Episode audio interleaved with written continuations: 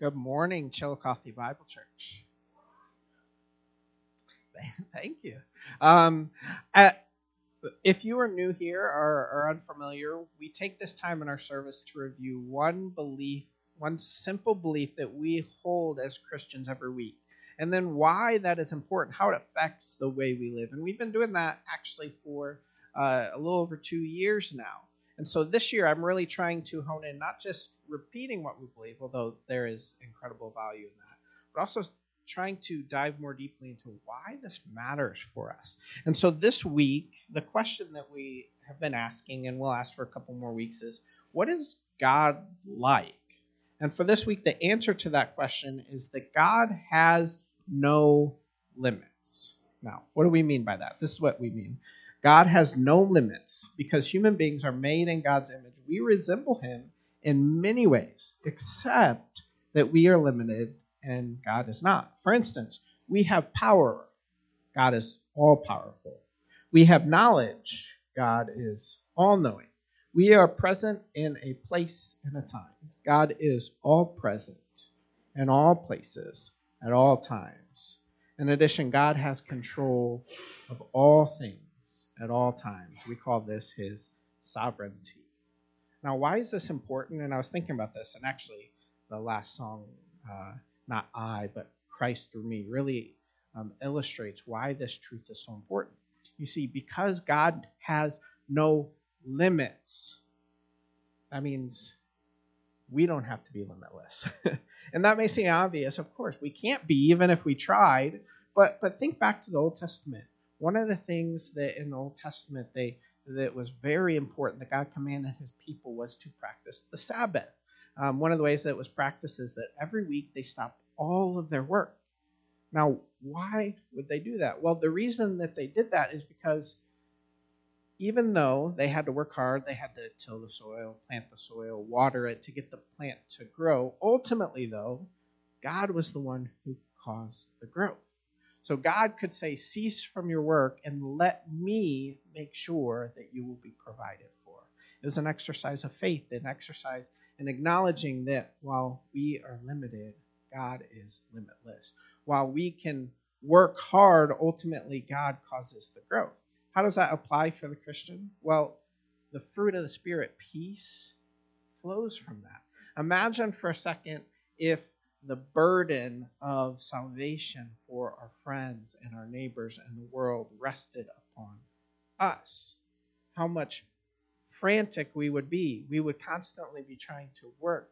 And in fact, some of us still carry that burden a little too much. We would think that if I just do one more program, one more event, if I just took one less hour of sleep and and spent just a little harder or a little better in the way that I share the gospel, then maybe they would be saved. But God frees us from that. Do we still work hard? Yes. But now we don't work hard out of a frantic burden to save the lost because we can't save anyone. We can't even save ourselves. But God is the God who saves. God is the God who grows his church. So when we work hard, it's not out of a frantic scrambling to try to grow God's church. It's out of a joy of a God who has saved us. So we work hard in order to show our love to Him, knowing that ultimately God is the God who grows His church. God is the God who provides for us. Do we work hard in our jobs? Yes, we're called to work hard, but it's not because we can somehow provide for ourselves and God provides for us we work hard out of joy and love to the God who has saved us. That changes things completely. And that's why it's important that God has no limits. So I encourage you, uh, if you do not have one of these um, and you want to use it, we have more of these uh, on the table, or if they've run out, I have more in my office that I can get and put out there. But I encourage you as a group or as a family to dig a little deeper in this truth this week. Um, and if you are one of the younger ones with us, third grade or younger, if you would join Mr. Rod for Children's Church today.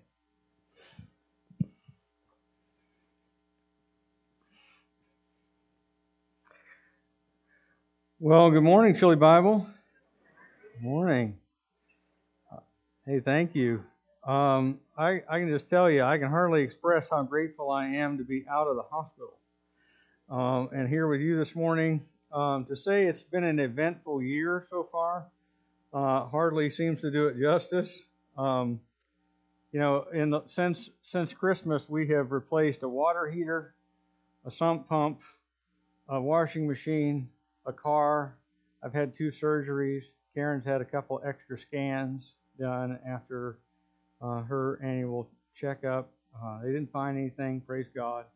But it's been an eventful several weeks, and uh, and I am carrying around this apparatus for the next probably two weeks to a month.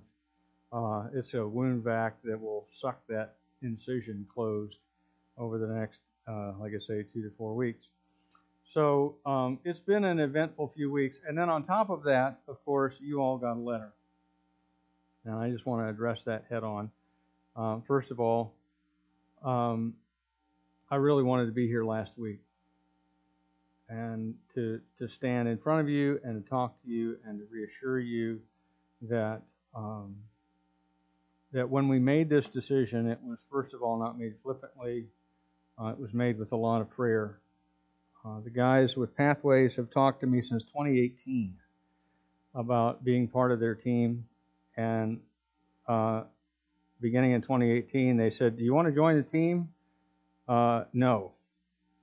And they said, Do you want to pray about it first? No.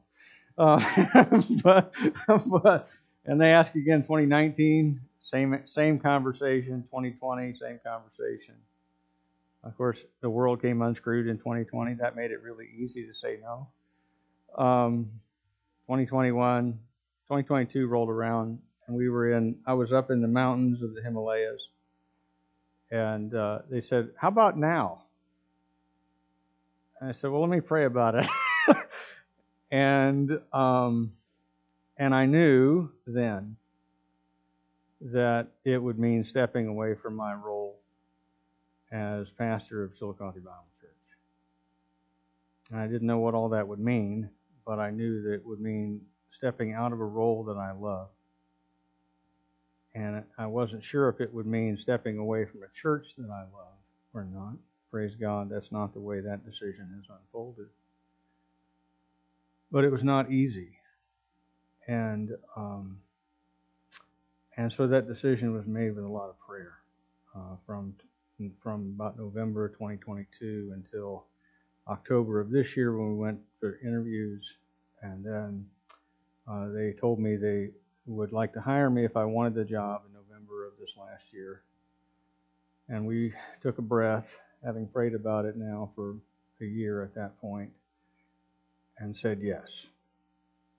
And then the hard part started of having to tell the elders who I love and who love me, and talking with them about how to communicate to you, and then trying to communicate to you whom I love, uh, that I'll have a different role going forward. And let me just assure you, it is not because we do not love you that we are taking this on. No one, no pastor, ever had people any better than mine. Nobody I know has a better congregation than this one. And we love you and we will always love you. And that's why we're not moving. that's why we're not leaving the church. Uh, we may have to step away for a bit when you hire my successor, depending on who that is, and that'll be at God's direction. Um, just to allow that guy to get his legs under him, and then I will, I will uh, during that time I'll be uh, one of those flying buttresses like a cathedral in Europe, you know, the big support from the outside, right? Um, but then we'll be back. Um, and we're not leaving. Um, but I will be overseas about 30% of every year. And um, we really feel like it was the Lord's doing, the Lord's calling, and it was something that um, if we didn't do it, we were going to be disobedient to Jesus. And given that that's not our plan for how we live life, we felt like we had to say yes. and uh, and so you are going to get um, someone better than me, I hope, uh, to be your pastor. Um, but we're also going to partner together. Uh, the church, um, the elders want to uh, be my sending church here at Chillicothe Bible Church, which I think would be great. Uh, I would love to have as many of you who would like to partner with me, um, you know, be part of my my sending team uh, to pray, to give, to to have a share in a ministry um, that is absolutely vital. There are 1.3 billion people in India who have never heard the gospel. And they are not going to hear it absent people being willing to, to help train up pastors and leaders and evangelists to go and spread it. And so that is what we are going to do. We're going to ride to the sound of the guns and raise up leaders and pastors in a multiplying movement to do that very thing. That's already happening. Uh, you guys sent me in 2022. Uh, we trained 15 guys in this little village in the jungle in the mountains of the Himalayas. Uh, those 15 guys are now 100 guys who have planted six churches in the last 14 months. That is because of you that that happened. Okay, yeah, praise God. Okay, that is because of you sending me to go do that. And by God's grace, we plan to put a training center in every one of the 28 states in India, 13 of which it would be illegal to do so, but we're going to do it anyway. okay? Um, because the gospel needs to get to every person and every tribe and every nation and every language. So, um, I'd love to talk to you more about that. Karen and I will sit down with whoever wants to uh, over dinner or coffee or whatever. I've also got some material out of the foyer uh, that will tell you more about what we're doing and how we're doing it, what the strategy is, uh, and also how to join our team if you want to be part of that. But um, this morning, uh, what the elders asked me to do this morning was to give a message about missions and about what God is doing in the world and about God's calling to carry the gospel to, as Jesus said uh, in Acts chapter 1, verse 8, from Jerusalem to Judea to Samaria to the uttermost parts of the earth. That God has laid a calling on his people to go to the uttermost parts of the earth with the gospel. And so we want to take a step back from James for just a week here and look at uh, what I'm calling God's mission, uh, my mission, and our mission as Chillicothe Bible Church. Uh, so, you got your Bible. I'd love to have you flip over to the last book in it, uh, to the, the book of Revelation, uh, and to chapter 7. And we're going to look at um, one of the things that will happen near the very end of human history. Okay, so uh, if you're able, if you'd stand, I'm going to read Revelation chapter 7, verses 9 through 17.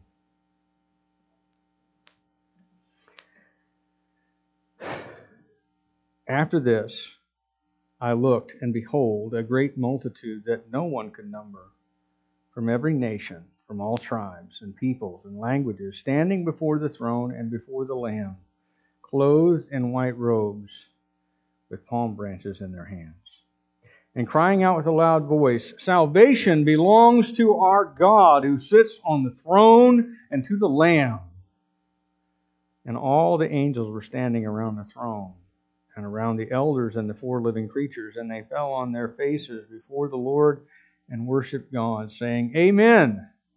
Blessing and glory and wisdom and thanksgiving and honor and power and might be to our God forever and ever. Amen.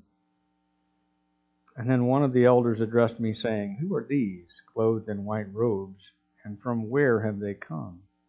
I said to him, Sir, you know. He said to me, These are the ones coming out of the great tribulation. They have washed their robes and made them white in the blood of the Lamb. Therefore, they are before the throne of God and serve him day and night in his temple, and he who sits on the throne will shelter them from his, with his presence, and they shall hunger no more, neither thirst any more. The sun shall not strike them, nor any scorching heat.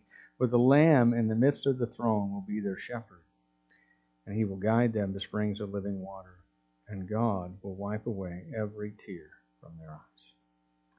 You'd pray with me. God, our Heavenly Father, uh, we thank you that we are looking forward into the future and that one day this will be reality. People from every tribe, every nation, every language, every people group will be gathered with us, your people, around the throne, and we will all sing and shout praises. Because, Father, you have accomplished salvation, and you are working in the world today to bring about this very thing. We praise you and we thank you for allowing us to share in it. In Jesus' name, amen. Well, uh, if you'd be seated, yeah. Um, so, ever heard anybody say uh, everything? Well, everything happens for a reason. You hear that? Uh, it's pretty common thought, even among people who aren't Christians. But we who are Christians know what the reason is. Amen? We know what the reason is. And the reason is, is that God is actively at work in the world to accomplish His purpose. God has a purpose for human history. You know what it is? It's this, right here. This is God's purpose in human history.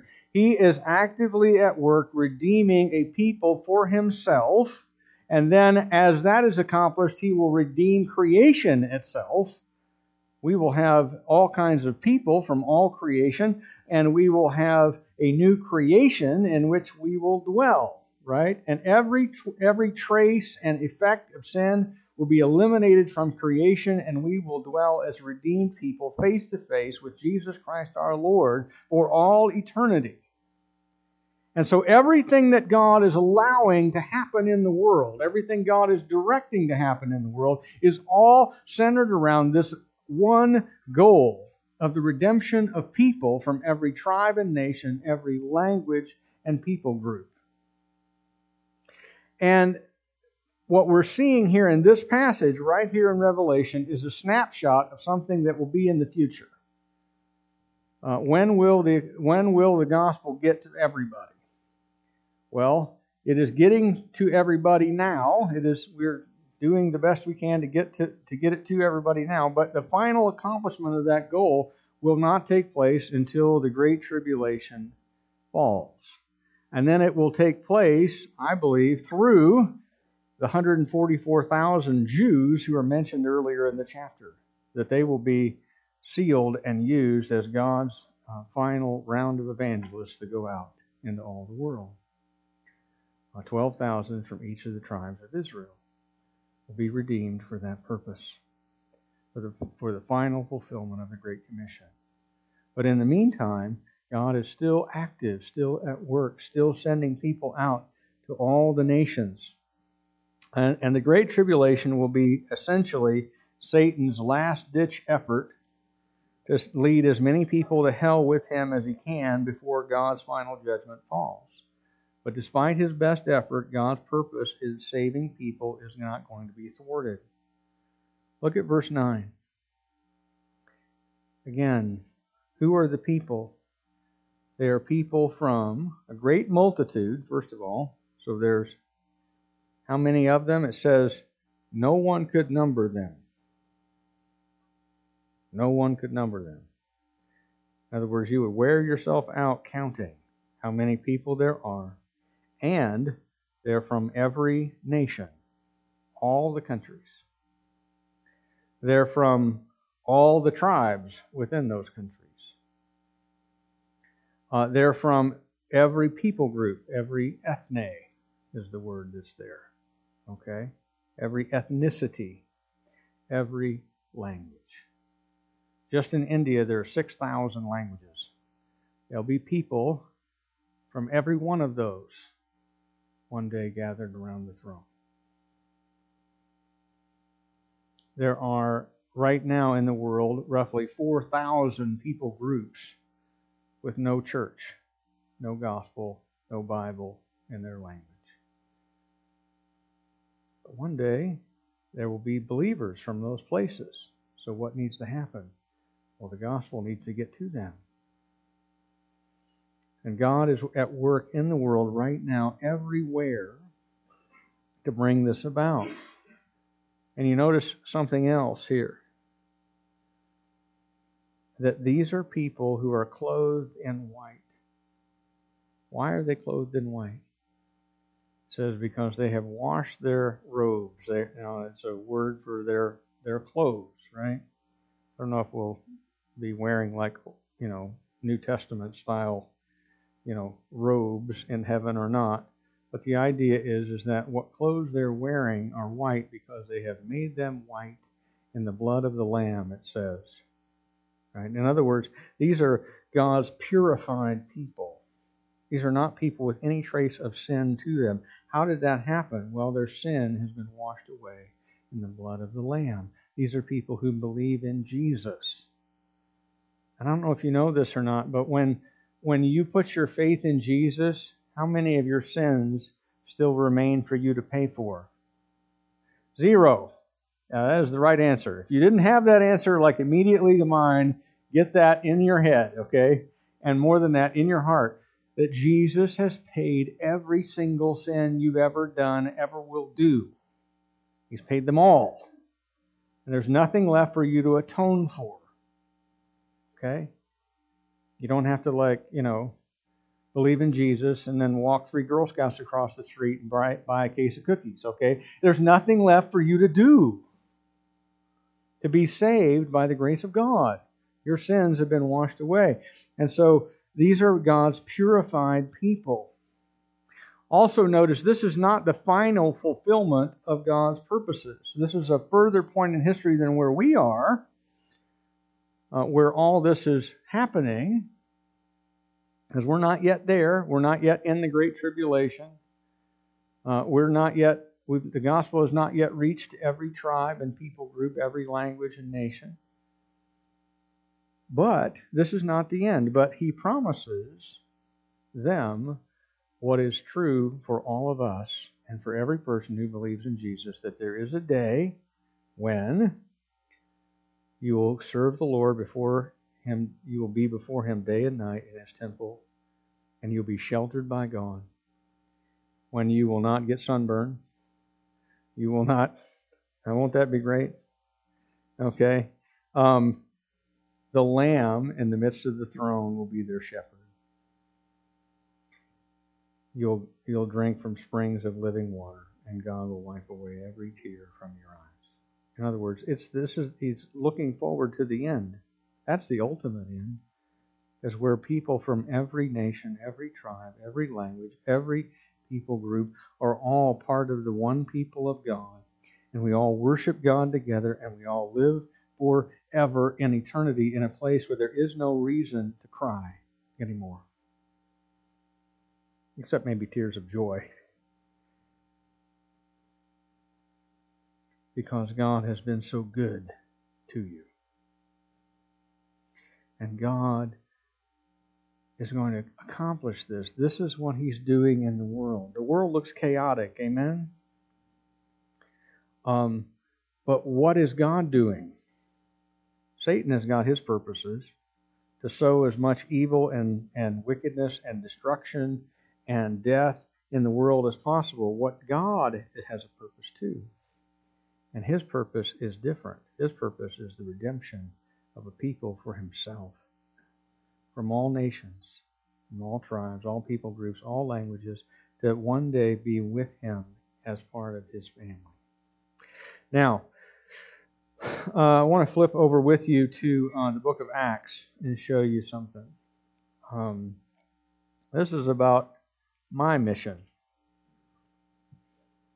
What is what is God doing with me, and how did we get here? Um, this is just a scriptural example of the kind of thing that we are being sent to go do. Uh, Acts chapter 18, verses 24 to 28. Now there was a Jew named Apollos a native of Alexandria who came to Ephesus. He was an eloquent man, competent in the scriptures, He had been instructed in the way of the Lord, and being fervent in spirit, he spoke and taught accurately the things concerning Jesus, though he knew only the baptism of John. He began to speak boldly in the synagogue. But when Priscilla and Aquila heard him, they took him aside and explained to him the way of God more accurately. And when he wished to cross to Achaia, the brothers encouraged him and wrote to the disciples to welcome him. And when he arrived, he greatly helped those who through grace had believed. For he powerfully refuted the Jews in public, showing by the Scriptures that the Christ was Jesus.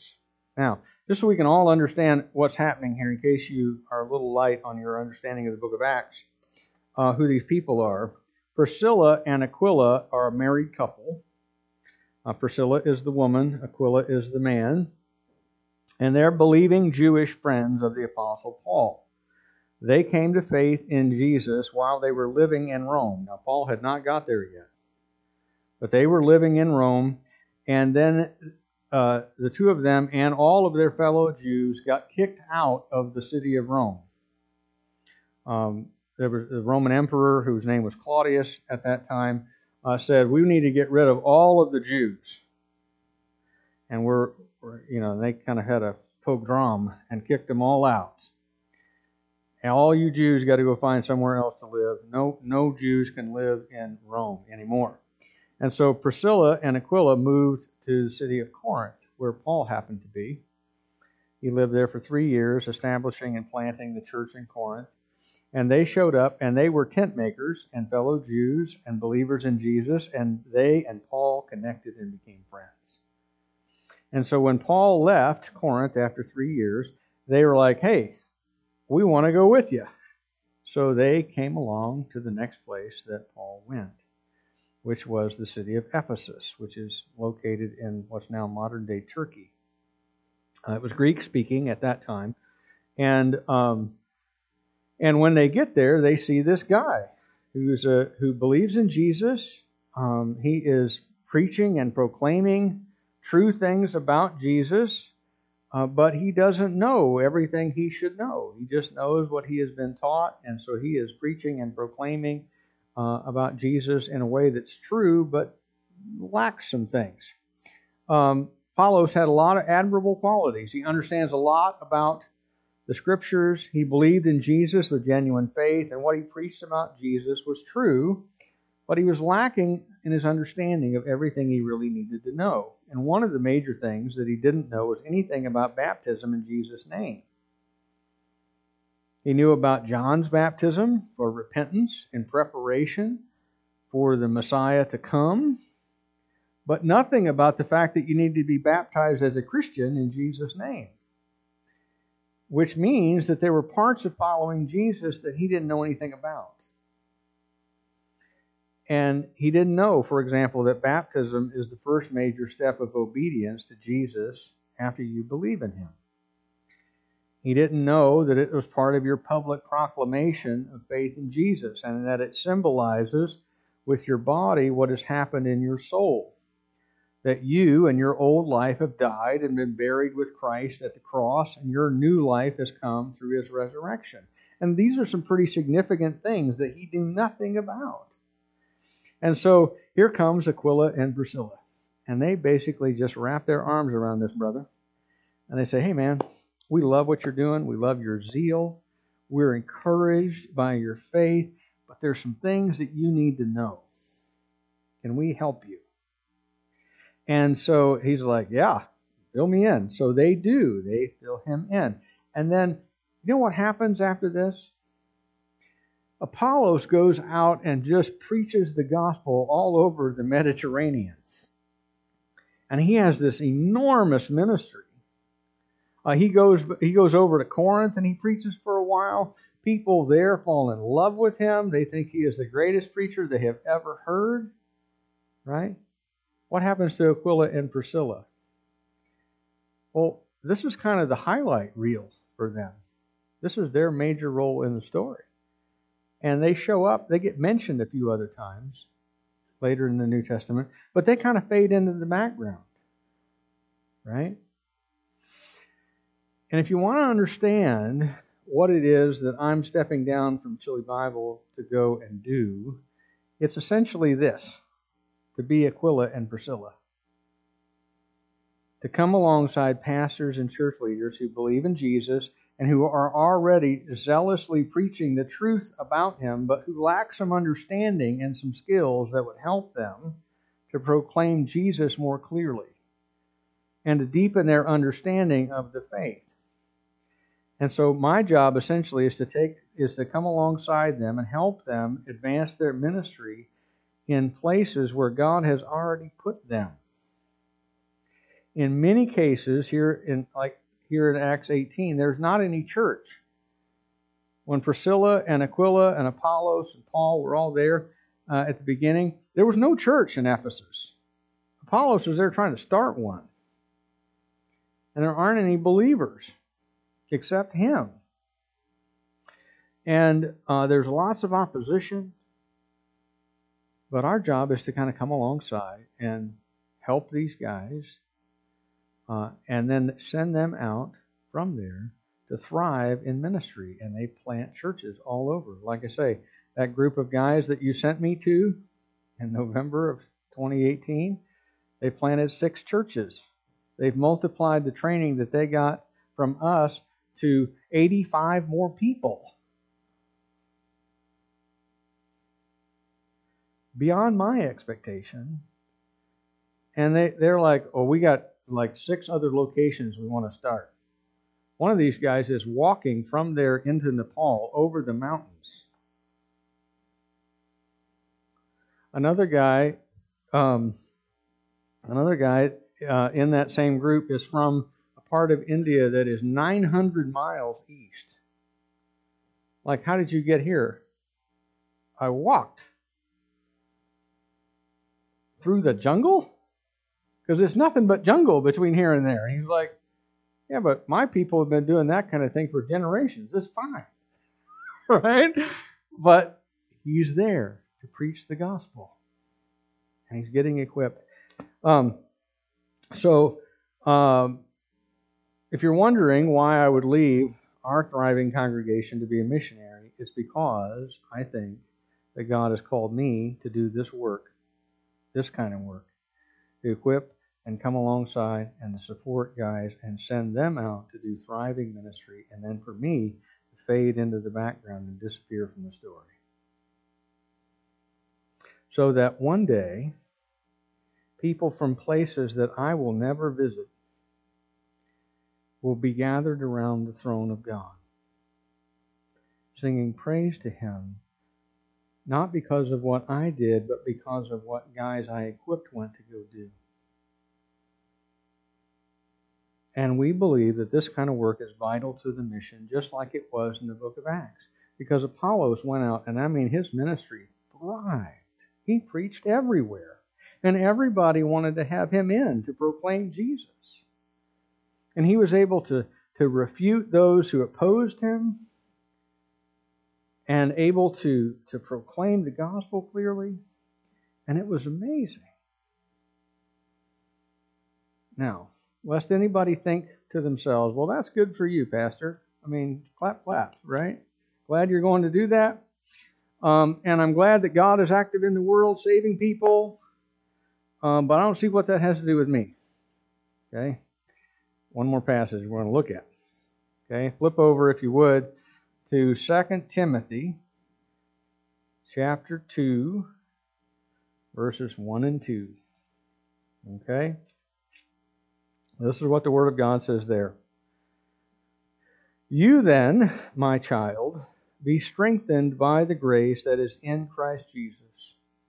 And what you have heard from me in the presence of many witnesses, entrust to faithful men who will be able to teach others also.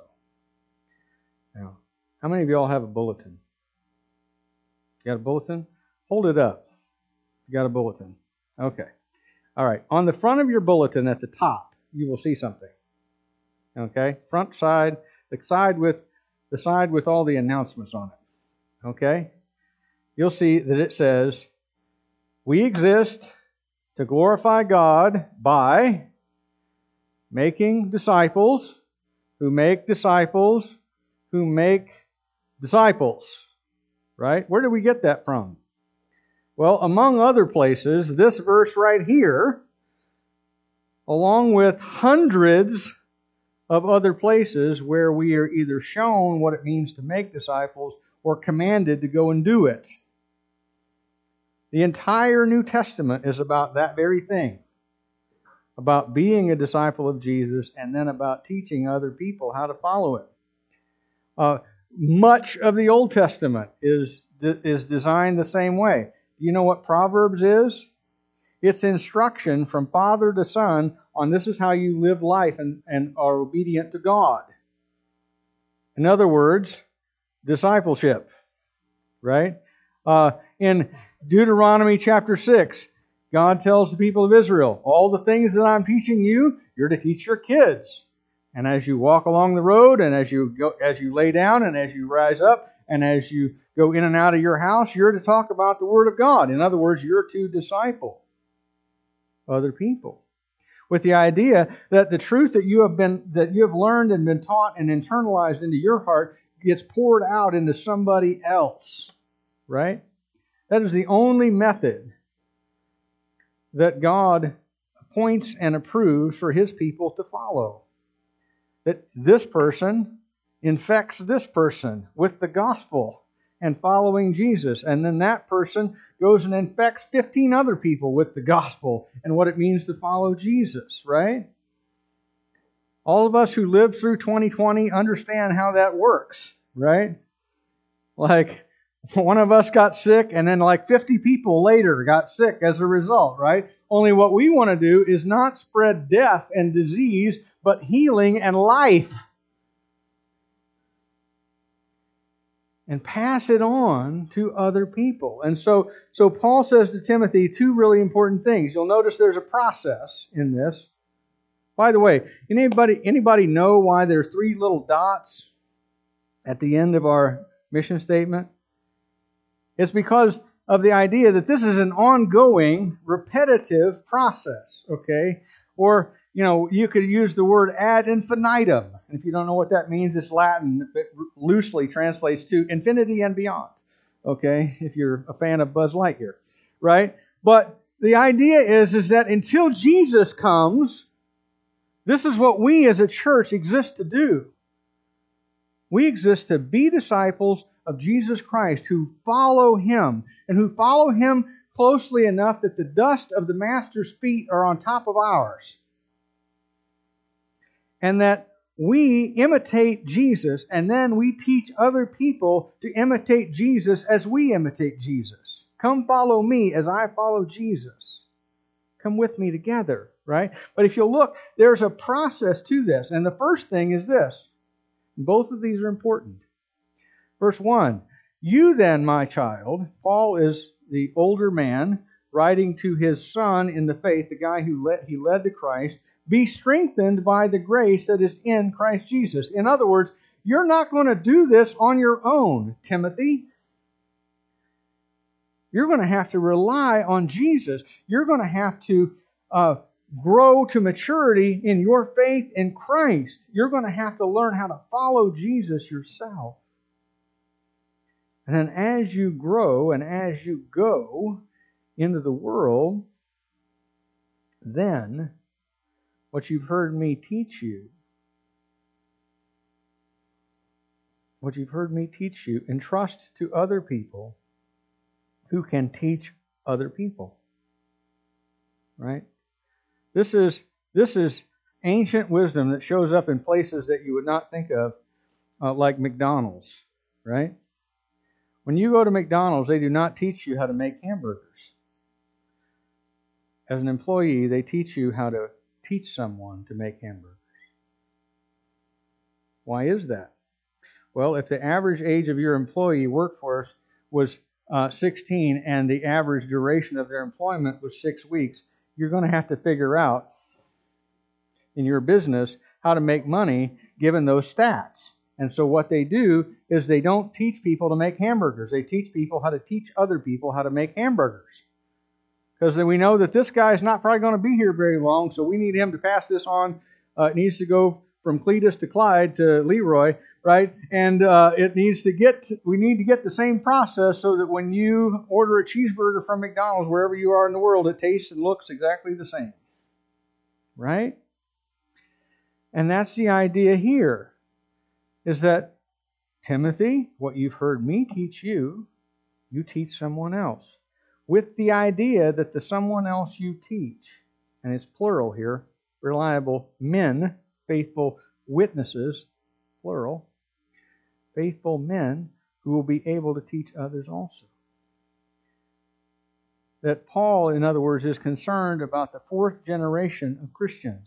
Paul's number one, Timothy's number two, the guys he teaches are number three, and then the guys they teach are number four, right? So Paul's spiritual great grandchildren, he wants to make sure get the truth. Why? Because Paul's in prison when this letter is written. He's about to be beheaded. And so he's saying, Timothy, here's the stuff you need to know. Because I'm not going to be around to tell you anymore. And men and women, this is our calling. God may not call you to go to India and go hang out in the jungle with monkeys and stuff like He's calling me to go do. But He does have a calling on your life wherever you are. And it might not be that exotic. You might not you might not be there, but you might be a mom with three kids underfoot and you are trying to figure out how to, to fashion sanity out of whatever circus is going on right? Because this is your circus and these are your monkeys for sure. And you're like, holy cow, I don't know what God has got me doing this for. I thought having kids was a good idea, but wow, this is a challenge, right? You know what your calling is? It's this to make disciples of those youngsters that you've got underfoot that are climbing your curtains and barfing on your carpet and everything else, okay? It is this it's to pass on the truth to them, not just verbally, but in a pattern of life that they can then pass on to your great grandkids, right? That from one generation to the next, that they all know the Lord. If you're an auto mechanic or an accountant or a pastor or a uh, an executive or a school teacher or a nurse or whatever it is you do, you know what you are? You are disguised as that job. And what you are is a disciple making missionary of Jesus to the people you're with. Let me tell you something. When I was in the hospital, it was not my favorite week. Definitely a week you want to leave off your Christmas list. Um, but when I am was in there, you know what happened?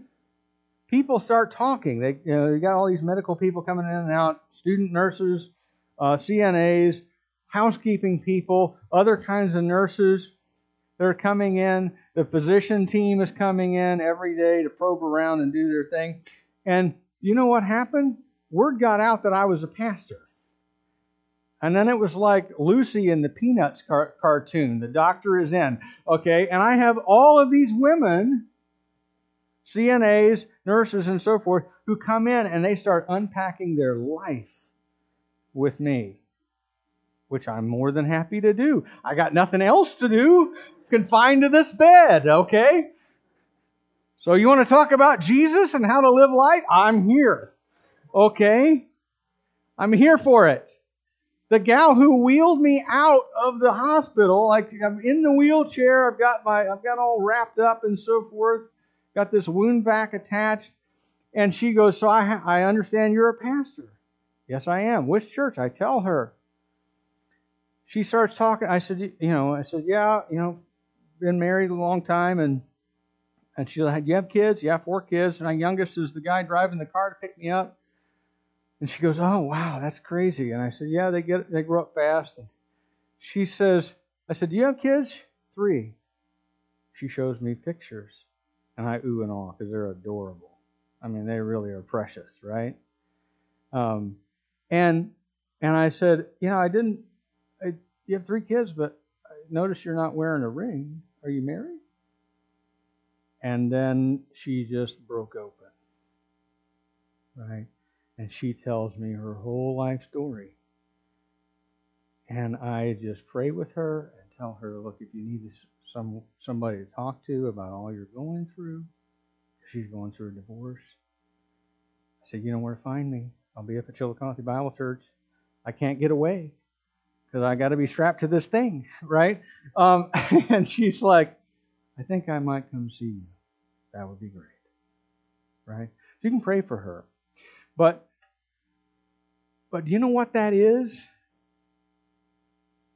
That is what God calls you and me to do wherever we are.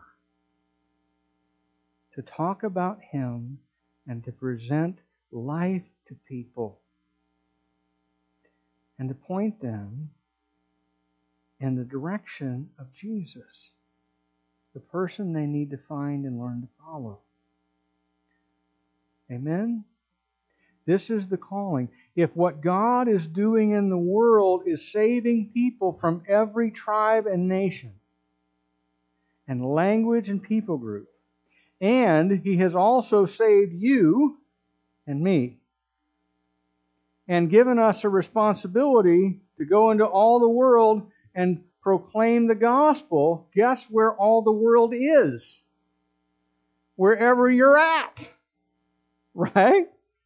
So is that's at school, or that's in the military, or that's uh, at the auto repair shop, or that's in your accounting office, or wherever that is, wherever God puts you, that's the mission field. You feel me? That's the mission field. I don't care if it's art class or a uh, you know, a, a webinar that you're leading or what it is, God's put you for there for a purpose. And this is just your cover identity to get you in there that you might reach those people with the gospel and teach them how to follow Jesus. Amen? All right. Well, so we'll wrap all this up. Considering God's purpose for the world, and his commands to us, where do you fit in the story? Where do you fit in the story? God is calling you to make disciples wherever you are right now, so that some of the people who one day gather all around the throne are there because of you. Because of you. Not that, not that your presentation of the gospel was so eloquent and so sufficient that uh, you know they were just compelled to come in. That's not how it works, right? What we are is a glove on the hand of the master, and he grabs people through us into the kingdom. And so, if you're willing to be the glove on God's hand, He will open up opportunities for you to do that very thing. Okay? Your neighbors need to know Jesus. You need to show them how to follow him. Yeah, if you work outside the home, you're not at that job by accident. If you have kids, you didn't have them as a big surprise to the Lord. God put them in your life that you might help them to know Jesus and follow him unto three generations after you. And there might even be some of you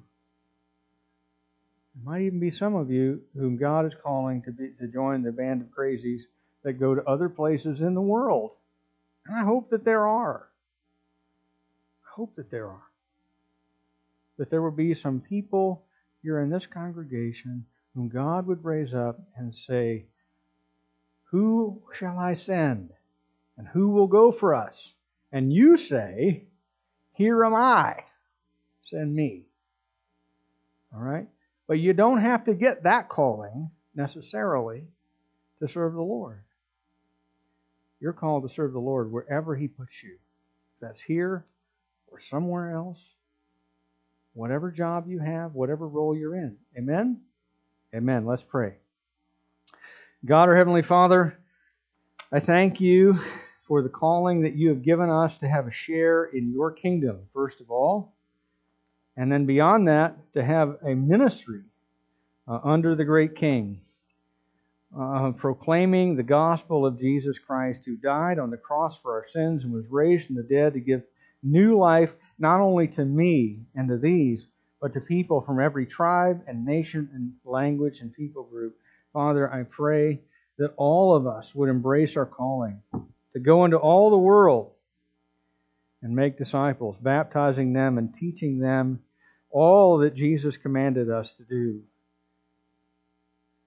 that we might um, baptize them in the name of the Father and of the Son and of the Holy Spirit. And that we would remember that you are with us every single day, no matter where we are, until the end of the age and Jesus' return. Father, strengthen us with these things, encourage us in our hearts, help us to be bold in, uh, with not just our life, but our lips uh, help what you have done, Father, in, for us and in us